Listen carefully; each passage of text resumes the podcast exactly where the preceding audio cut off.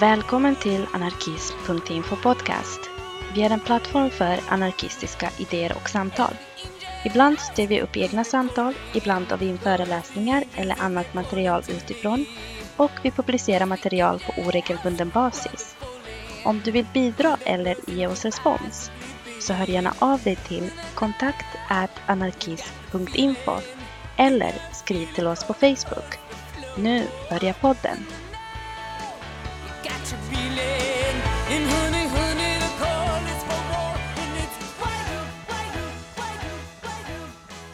Hej och välkomna till avsnitt 10 av anarkism.info podcast. Den här gången har vi spelat in ett föredrag om Björn Söderberg som hölls på Café 44 den 11 september. Hej. Eh, Jag heter jag eh, och det är trevligt att jag har blivit inbjuden att komma hit. Ehm, Och, ehm, men det är ju tråkig, ett tråkigt sammanhang såklart. Och, eh, jag är inbjuden hit. Jag hoppas att jag hörs längre bak. Vi har ingen mikrofon, eller vi har valt att inte ha det. Vi får, så att eh, om ni inte hör så finns det lite platser närmare så får ni ta er närmare helt enkelt. Eh, Jag eh, har varit aktiv i den här rörelsen ehm, tidigare. Jag är inte särskilt aktiv längre men, men eh, har börjat smyga igång lite grann kring bokhandeln Info som vi kommer att återstarta så småningom här. Så då återknyter jag kontakten. Men eh, hösten 1999 då var jag eh, 27 år gammal och eh, aktiv på många håll i den här rörelsen. Allra mest i eh, Stockholms LS av SAC. Ehm, och eh, där hade jag varit aktiv i, eh, ja, sen jag kom till Stockholm 1991. En av de första som jag träffade eh, i samband med att jag skulle gå på ett, mitt första LS-möte, det var Björn Söderberg. Eh, och jag minns det där väldigt tydligt eh, därför att, eh, och för då 1991 var jag ju ännu yngre förstås. 19 antar jag. Då är man lite nervös och sådär stressad inför att komma på olika saker när man inte känner folk. Ehm, och eh, då skulle jag på ett LS-möte, för er som inte är med i syndikalistiska rörelsen så står LS för lokal samorganisation och det är fackklubben på en ort kan man säga. Eh, Vid det här tillfället så skulle jag åka på mitt första LS-möte i Stockholm ehm, och eh, mötena var högst upp i ett hus på Sveavägen där SAC har sitt eh, kontor. Eh, så åker man i en liten skranglig hiss och det var jag och en gammal gubbe som åkte den där hissen. Han bara, ja, Björn var det ju tydligen då, det visste jag ju inte förstås. Eh, och han var väl, ja vad kan han varit? Ja, någonstans strax under 40, 35 kanske. Kan vi tänka oss. Eh, I vart fall så åkte vi den här hissen och han granskade mig från topp till tå och undrade vem jag var antagligen. Jag sa ingenting och han såg ganska sträng ut, tyckte jag i alla fall. Men när vi klev ur hissen så sa han, ja vi ska väl till samma möte antagligen. Eh, så att eh, välkommen, jag heter Björn, välkommen sa han. Och det där var väldigt viktigt, eh, ett viktigt möte därför att eh, det gjorde att jag fick en, ett utrymme att vara. Jag var 19 och då är man inte någon att räkna med eh, för alla. Eh, men för Björn var jag det, eh, utan, utan att vara prövad på något annat sätt. Efter det var jag väldigt mycket på olika möten eh, där Björn fanns med. Jag kommer att prata mer om, egentligen hade jag tänkt att börja på något annat sätt idag. Jag skulle prata om, och jag kommer att prata om Stockholm runt på 90-talet, den antifascistiska eller, situationen med nazister och andra högerextrema och den antifascistiska kampen. Jag kommer dit så småningom, men jag börjar i början på 90-talet med mitt möte med, första möte med Björn. Eh, jag har skrivit några ord om det där i någon eh, minnesartikel som har publicerats i Arbetaren, så den kan ni ju googla fram så ska jag inte ägna så jättemycket mer tid åt det. Men Björn var en eh, väldigt ordningsam person och i första hand ingen aktiv antifascist. Eller det var liksom inte hans huvudsakliga arena. Jag minns Björn som en, en väldigt, väldigt engagerad eh, facklig förkämpe. Han eh, engagerade sig som förhandlare eh, till sina arbetskamrater och andra arbetskamrater inom den syndikalistiska rörelsen så försöker man ju eh, i så lång utsträckning som möjligt undvika ombudsmän och den där typen av apparatur kring utan man tänker sig att kollegor kan stötta varandra i facklig kamp. Och Björn var jätteengagerad som facklig förhandlare åt olika kamrater i olika sammanhang. Sen hade Björn andra engagemang som, som vi kom i kontakt med lite grann vid sidan om. Han eh, var engagerad i kampen mot Nestlés eh, bröstmjölksersättningskampanjer i tredje världen och han eh, så att han var ju helt klart en idealist som drevs av olika alltså, tankar om, om att göra världen bättre än, och inte bara sitt, sin egen nytta. I eh, de, i, I de fackliga sammanhangen så var han väldigt ordningsam, med, alltid med fingret i stadgehäftet och, och såg till att möten blev korrekta. Ehm, och, ehm, och var ofta vald som mötesordförande och sådana saker.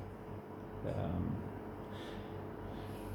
det var några ord om Björn till att börja med. Jag tänker att det är viktigt att förstå. Nu är han en slags ikon. Eh, och det förstår jag ju såklart. Många av er här eh, har ju inte träffat Björn. Eh, ehm, någon av er kanske knappast ens var född när Björn dog. Så att, och så blir det. Då, blir, då, då skapas ikoner och det är naturligt. Men det är också så att det här var en person, en människa, som, som var viktig för de som kände honom. Och ja, finns kvar i minnen på något sätt, fast, fast det blir lite otydligare med åren. Så. Nu börjar jag där jag tänkte börja. Eh, på 1990-talet i Stockholm eller i Sverige så eh, var det någon slags brytningspunkt. Eh, både den, våran rörelse, den, vad det nu är, någon slags autonom, anarkistisk, frihetlig rörelse, utom parlamentarisk vänster, organiserade sig eh, lite tydligare. Jag, jag kan ju inte riktigt historien liksom så långt tillbaks. Jag var väl aktiv även en, i slutet på 80-talet i olika sammanhang i miljörörelsen och sådär. Men man hämtade upp eh, erfarenheter från olika håll, så som det alltid är i, i en rörelse, den utvecklas. Eh, jag vill påstå att man hade en mer eh, militant, eh, mer organiserad eh, ingång ifrån den utomparlamentariska rörelsen i början på 90-talet. Och fenomenen, eh, det samspelar på något sätt. Jag tror att när det gäller den antifascistiska militansen så kom den mycket på grund av att den högerextrema rörelsen började organisera sig, bete sig mer aggressivt och militant. Jag skulle påstå att det är en motreaktion som eh, kom i början på 90-talet. De högerextrema rörelserna började arrangera stora demonstrationer. Man gjorde ett återkommande event runt den 30 november när man tågade till Karl XII staty. Det blev såklart en anledning att försöka hindra det och efter, eh, under några år så pågick en slags maktkamp kring det.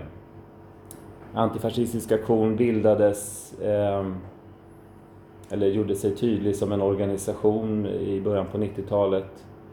Ehm, andra rörelser blev mer medvetna om det våld eller det hot om våld som eh, miljö kunde drabbas av. Ehm, och eh, eh man stoppade 30 november-traditionen och det uppstod kanske lite nya sådana eh, rörelser. Ehm, det fanns andra fenomen. Anti, eller fascister öppnade en bokhandel eller en slags eh, subkulturbutik här på Kärrhovsgatan försökte de. Asgård hette den. Ja, var den på Kärrhovsgatan? En var på Kärrhovsgatan och någon annan var på Södermannagatan tror jag i någon månad eller två innan de var tvungna att slå igen därför att eh, vi såg till att stoppa den verksamheten genom att ha olika typer av aktioner, både demonstrationer och affischeringskampanjer och, och eh, blockader eller liknande. Um, um, de kamperna vann vi. Um, men den högerextrema rörelsen blev mer och mer våldsam och mer aggressiv och här eh, är jag rädd att jag ser en parallell till dagens situation. Um, när jag tittar bakåt, och då missar man ju må- många saker, men så kan man se, vi kan räkna Lasermannen lite åt sidan. Det var ju en, en enstaka person som 91-92 dödade åtminstone någon och sköt allvarligt skadade några andra genom att skjuta invandrare. John Ausonius eh, hette väl han och han eh, är ju dömd och sitter i fängelse kanske fortfarande för det här. Eh, men det var ändå någon slags startskott. I efterhand kan man ju se, se eller kan man ju välja att se var någonting börjar och hur, hur det utvecklar sig. Eh, kanske inspirerade han, och det kanske också var hans syfte med en del av aktionerna, jag vet inte. Men han inspirerade de högerextrema till att vara mer aggressiva, mer våldsamma. Eh, på ett sätt som man inte hade varit i Sverige på väldigt lång tid. Eh, första maj 1993 så greps Eh, Robert Westerlund som då var SDU, Sverigedemokratisk ungdoms ordförande ehm, i Kungsträdgården. Han var uttalad nazist. På den tiden så eh, var det inte ens eh, på pappret ett problem att vara organiserad i det partiet. Ehm, han greps i Kungsträdgården tillsammans med två andra personer med samma bakgrund. När de greps så hade de en skarp handgranat i väskan. Eh, den briserade ju aldrig men eh, man kan ju föreställa sig i vart fall att eh, den var avsedd att göra det och, och skapa jättestor skada förstås. Han, Robert, blev inte dömd för det men någon av kamraterna där blev dömd för förberedelse till allmän skadlig verksamhet eller vad nu den här domen, vad rubriken nu är. Ehm, Robert är en rätt viktig person i det här ehm, sammanhanget så att jag nämner hans namn. Ehm, sen eh, 1995 så dödades John Rå nere i, eh, var ligger det, i Bohuslän någonstans? Kode av nazister. Eh, kanske en tragisk enstaka händelse i och för sig, men den, den, eh, det var aktiva nazister som dödade John. Eh, samma år, någon, några veckor senare, så dödades en eh, eh, gambiansk eh, person i Klippan, Gerard Gibejo, av aktiva nazister. Um,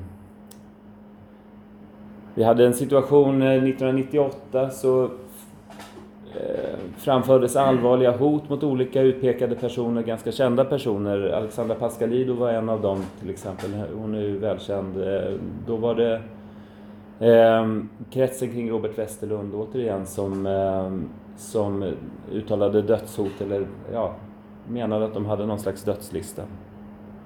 Eh, och sen kommer vi till eh, 1999. Eh, sommaren 1999 började med morden i Malexander. Eller i de här sammanhangen började den sommaren så. Det, var ju, det har ni hört talas om när eh, tre stycken nazister på rymmen från fängelsestraff eh, eh, rånade, eller rånade en bank och mördade poliser under flykten. Eh, en av de här nazisterna Eh, i förundersökningen kring det här med Alexanderdådet så dyker Robert Westerlunds namn upp ehm, igen. Som en, av person, en nyckelperson, en som, som mycket kretsar kring. Ehm, den 28 juni 1999 så briserade en bilbomb eh, under journalisten ehm, Peter Karlsson eh, under hans bil när han startade den och han och hans eh, son eh, skulle åka iväg någonstans. Eh, Peter blev allvarligt skadad, eh, ja, skadad för livet. Eh, sonen är tydligen eh, inte skadad längre, men det var ju en jätteallvarlig situation. Peter Karlsson eh, eh, skrev huvudsakligen om fascism, högerextrema rörelser i Sverige. Han publicerades i Arbetaren, i tidningen Expo och även i stora dagstidningar, DN och, och andra. Eh, jag tänker att man utan tvekan kan säga att Peter och hans fru, som jag inte kommer ihåg vad hennes alias är, eh, Katarina, ursäkta, eh, var vid den tiden de ledande journalisterna när det gäller att bevaka högerextrema rörelser. Även i den förundersökningen har det, alltså när dådet skedde så fick man inte fast någon förövare.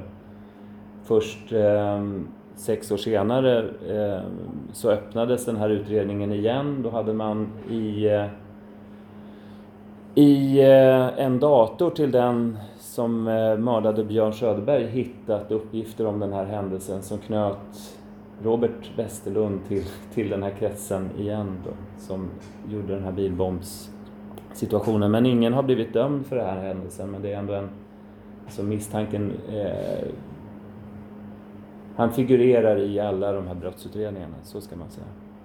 Eh, här någonstans vid bilbomben blev eh, i alla fall jag ganska oroad. Jag mm, befann mig ju i den här miljön. Många kamrater till mig var aktiva på många håll, bland annat i Antifascistisk aktion eh, och i andra rörelser tog tydligt och offentligt avstånd mot högerextrema rörelser och fascism. Ehm, och jag tänkte att det börjar vara farligt på något sätt. Jag, tänker, jag tänkte att nu, ehm, nu börjar man behöva på riktigt se sig om ibland. Eh, se sig över axeln eller fundera på när man är på en eh, offentlig plats, om man arrangerar ett möte eller en demonstration eller något, behöver man göra någon slags säkerhetsplanering. I någon utsträckning har vi väl alltid gjort så, men jag tänkte att det var mer aktuellt då. Eh, vad jag däremot inte tänkte var att det här våldet skulle liksom riktas eh, mot... eh, alltså jag tänkte, jag hade, det fanns säkert 50 andra personer på en tänkt lista i mitt huvud som skulle kunna eh, ha större risk att bli drabbad än vad Björn var. Ehm, jag, jag, jag har svårt att ens tänka mig honom i det här sammanhanget faktiskt. Ehm, det hände andra saker eh, som inte liksom uppmärksammades, Sånt som väl kanske sker i någon utsträckning hela tiden men, men eh, sommaren 1999 i augusti tror jag så var det en brandbomb mot Gula Villan i Handen, ett, ett känt punkställe. Ehm, alltså, konfliktnivån trappades upp. Eh, och man kan väl säga att den eh, kulminerade då den 12 oktober eh, det året. Eh, när Björn mördades eh, i trapphuset till sitt hem.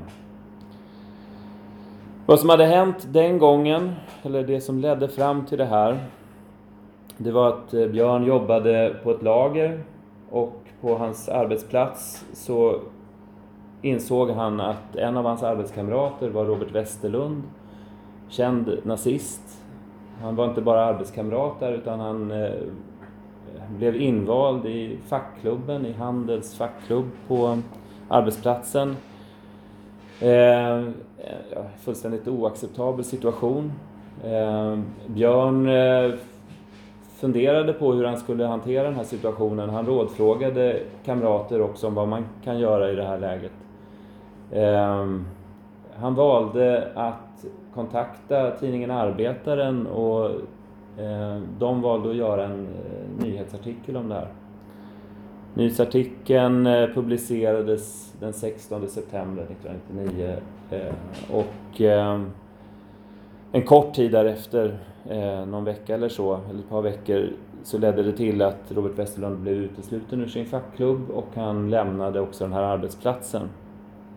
Man kunde ju har trott eller tänkt, hoppats på och önskat att, det, att där slutade den historien. En, en, eh, en, ett viktigt exempel på vad man kan göra på en arbetsplats när, när något sånt här inträffar.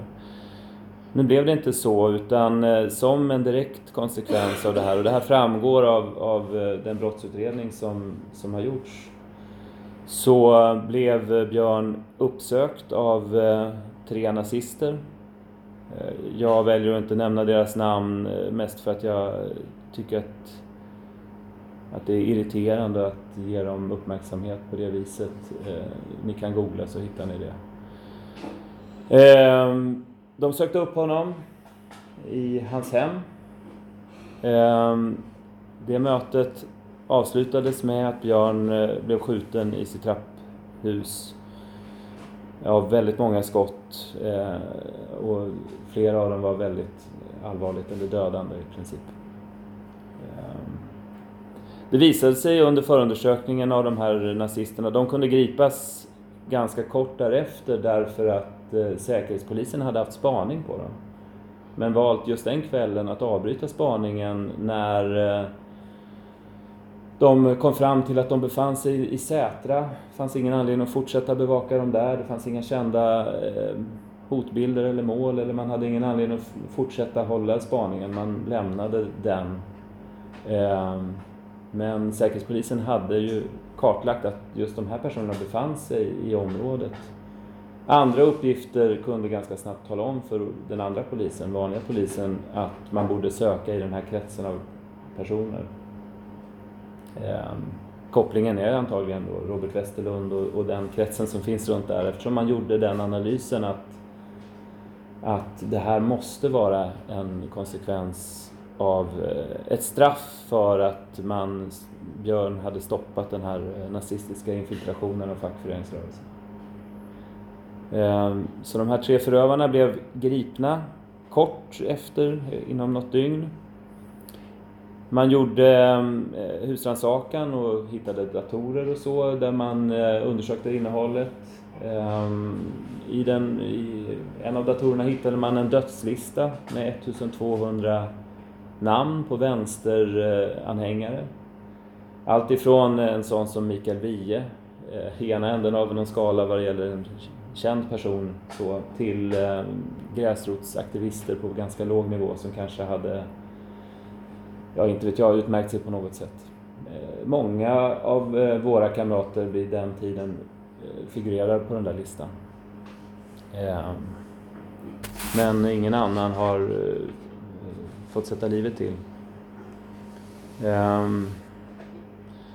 Så efter något dygn, kanske på måndagen, den, vad det kan ha varit, 14 oktober kanske, 13 eller 14 oktober, så det ju uppenbart för oss eh, runt omkring att det här hade hänt. Att, eh, att Björn Söderberg hade blivit mördad av nazister. Eh, en, eh, en surrealistisk upplevelse förstås. Eh, fullständigt obegriplig information som, som började spridas via telefoner runt om. Eh, och eh, Obegriplig därför att Björn var, som jag sa, en av dem man inte kunde tänka sig skulle vara i skottgluggen för en sån här sak. Eh, obegriplig därför att eh, det allra liksom, yttersta konsekvensen av en politisk kamp kom så väldigt nära inpå. Det här är sånt man får för sig händer i, inte vet jag, Latinamerika eller eh, någon annanstans, inte i Stockholm. Eh, Felaktigt givetvis, men, men det var känslan. Eh, vi eh, som var aktiva i rörelsen på olika ställen insåg också att vi måste agera. Vi kan inte låta det här hända. Det, eh, det här är bara början på en livsfarlig utveckling. Vi måste stoppa den. Och det är så att vi har ju makten att göra det. Vi är, vi är verkligen majoriteten och när det kommer till det här så, alltså, vi kan känna oss marginaliserade i olika sammanhang, eh, men när det gäller fascism så är vi majoriteten. De allra, allra flesta människorna i ett samhälle är antifascister om man, om man, måste, om, om man ställer frågan till dem på riktigt. Um, och vi eh, visste att det här angreppet, bilbomben, mordet på Björn, andra aktioner som hade hänt var syftade till att skrämma, eh, skrämma vänstern, att tysta vänstern, att eh, göra den passiv. Och det, den utvecklingen kunde vi inte tillåta. Eh, Stockholms LS som Björn var medlem i och SAC som är centralorganisationen där jag vid den här tiden var ledamot i arbetsutskottet eh, samlades ju direkt. Alltså samma dag som, alltså dagen efter eller två dagar efter mordet. Eh, för att diskutera vad kan vi göra. Och eh, vi var ju tvungna att göra någonting som innebar att vi inte var rädda. Som vi kunde, innebär att vi kunde stärka varandra på något sätt. Så vi inledde arbetet med att eh, arrangera en stor antifascistisk manifestation och det eh, vi satte målbilden att det här ska bli den största manifestationen i vår livstid eller i eh, eh, eftersom det här är det största liksom, angreppet vi har upplevt också. Eh, vi sökte kontakt med alla fackliga organisationer i Sverige. Vi ville välja, vi valde att hålla det här som en facklig fråga därför att för Björn var fack, de fackliga frågorna var de viktiga. Det var hans, eh, vi uppfattade i alla fall att det var hans, eh, vad säger man, legacy. Eller vi, vi, vi tänkte i alla fall att det är det här om Björn hade fått frågan så hade han väl absolut inte velat vara med om det här eller delaktig på något sätt och han var nog inte den som ville bli en ikon heller för den delen. Eh, det har jag jättesvårt att föreställa mig men eh, vi tänkte att eh, det här ska vara fackligt. Vi bjuder in de andra fackliga organisationerna, vi bjuder in LO, TCO, SACO, alla, alla facken. Vi ville göra det så stort som det bara gick ehm, och det funkade. Eh, vi hade... Vi bjöd in till en stor manifestation den 23 oktober. Det var en, eh, en dryg vecka eller tio dagar efter. Eh, vid den här manifestationen var alla centralorganisationer, fackliga centralorganisationer med. Med sina högsta företrädare. Eh, på Medborgarplatsen var det 20 000 deltagare i demonstrationen. Runt om i Sverige på 30 andra platser var det 20 000 personer till som deltog i manifestationen. Um, när vi satt och planerade någon dag innan manifestationen så ringde telefonen uppe på Sveavägen där centralorganisationens expedition ligger. Och, um, Eh, någon partisekreterare för Socialdemokraterna ringde och sa att eh, vi skulle gärna vilja att Mona Sahlin, hon var inrikesminister, eller vad var hon? Ja, hon var någon minister i vart fall vid den här tiden. Hon skulle gärna vilja komma och prata på, på den här manifestationen. Vi sa att nej, det är, det är inte aktuellt för eh, det är ju fackligt möte det här. Ja, så la de på luren och så ringde det några minuter senare så var det samma person igen och sa att ja men förresten det är inte Mona Sahlin, vi tänkte att Göran Persson, det är, han är ju statsminister, han vill komma och prata på det här mötet. Vi sa att det är, det är fortfarande inte aktuellt, det här är en facklig, facklig manifestation. Eh, så de fick inte komma men, eh, men eh, det var väl besökt utan, de kanske var med och förresten och tittade på, eller deltog i manifestationen kan jag tänka mig. Men det skedde inte liksom i, i ett vakuum. Nazisterna var fortfarande aktiva. I, i Gävle på Johillgården eh, briserade en bomb dagen innan, eh, alltså den 22 oktober. Eh, en ganska kraftfull bomb som skadade fasaden eh, och det kontorsrum som var innanför eh, ganska kraftigt. Inga människor kom till skada för att det här var på natten.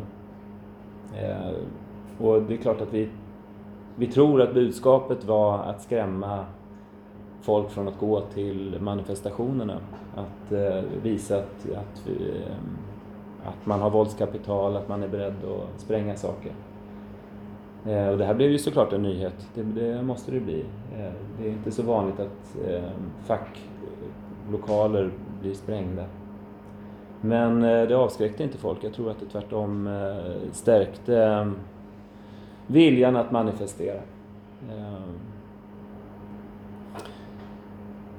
Vad gjorde vi mer eh, som en respons på det här? Jo, vi instiftade civilkuragepriset som... Eh, det är bra om ni köper någon kaffe eller öl här för att jag har hört att pengarna går till den där eh, minnesfonden. Ehm, SAC har instiftat ett civilkuragepris till Björn Söderbergs minne. Det, ehm, tanken med det priset var att uppmärksamma personer som på sin arbetsplats visar civilkurage eh, på olika sätt. Där, eh, där vi medvetet inte ville fokusera på det antifascistiska. Det hade varit så väldigt lätt eh, att göra det. Men vi tänkte att det är inte heller i Björns anda utan vi ville fånga upp det viktiga arbete som görs av till exempel skyddsombud eller eh, eh andra som, som tar upp kampen för sina kollegors skull på en arbetsplats. Och, och vi trodde då, och vi, jag tror fortfarande, att det är det, är det liksom mest levande exemplet av Björn som jag kan tänka mig är ett sådant engagemang. Och SSC har eh, delat ut det här priset i princip sedan dess varje år. Eh, något år har det väl inte kommit in nomineringar så det räcker för att dela ut det. Men, ehm, men priset lever och finns eh, och ehm, jag räknar med att ett pris kommer delas ut den 12 oktober vid minnesmanifestationen. Sen har jag nog egentligen inget mer att säga. Jag, jag vet inte, är det, ett, det är ett samtal skulle det vara. Jag har samtalat med er ganska mycket. Finns det någon fråga eller så, så, så står jag till förfogande. Eller någon av, av mina kamrater som var med på den här tiden. Ni, kan ni fylla i något jag har missat kanske? Nej. De, nazisterna brände upp alltså våran, eh, jag var med i vänstern Mm. i Nacka. Och det var ju någon klick utifrån Saltsjöbaden då. Mm. Och det, på gott och ont, så fixade ju försäkringspengarna att vi kunde liksom driva rörelsen vidare. Va? Ja, Men det var ju på bekostnad av ett helt hus. ja. Och när var det, den här händelsen? Det är på slutet av 80, Ja, 87 var någonstans. just det. Mm. Vi ska få höra mer om situationen idag kanske, eller hur? Hur mycket förändrades SSC då? Ehm, Stockholm. Ja, men det är klart att det här påverkar SAC på, på, på både kort och lång sikt. Ehm, och det är svårt att- och, och egentligen, jag tycker det är svårt att svara på. Ehm, SAC blev mer medvetet om att det här hotet finns och även riktar sig mot SAC. Jag kan tycka att SAC kanske, det, stora delar av SAC distanserade sig kanske ifrån den autonoma eh, vänstern och antifascistisk aktion och andra innan det här dådet. Eh, jag upplever att man efter insåg att, att eh, det kan vara så att man behöver vara mera konkret inriktad på att försvara sig. Så. Men, ehm, men i övrigt, alltså det var ju också business as usual. Vi måste ju, man måste ju fortsätta fungera och jobba.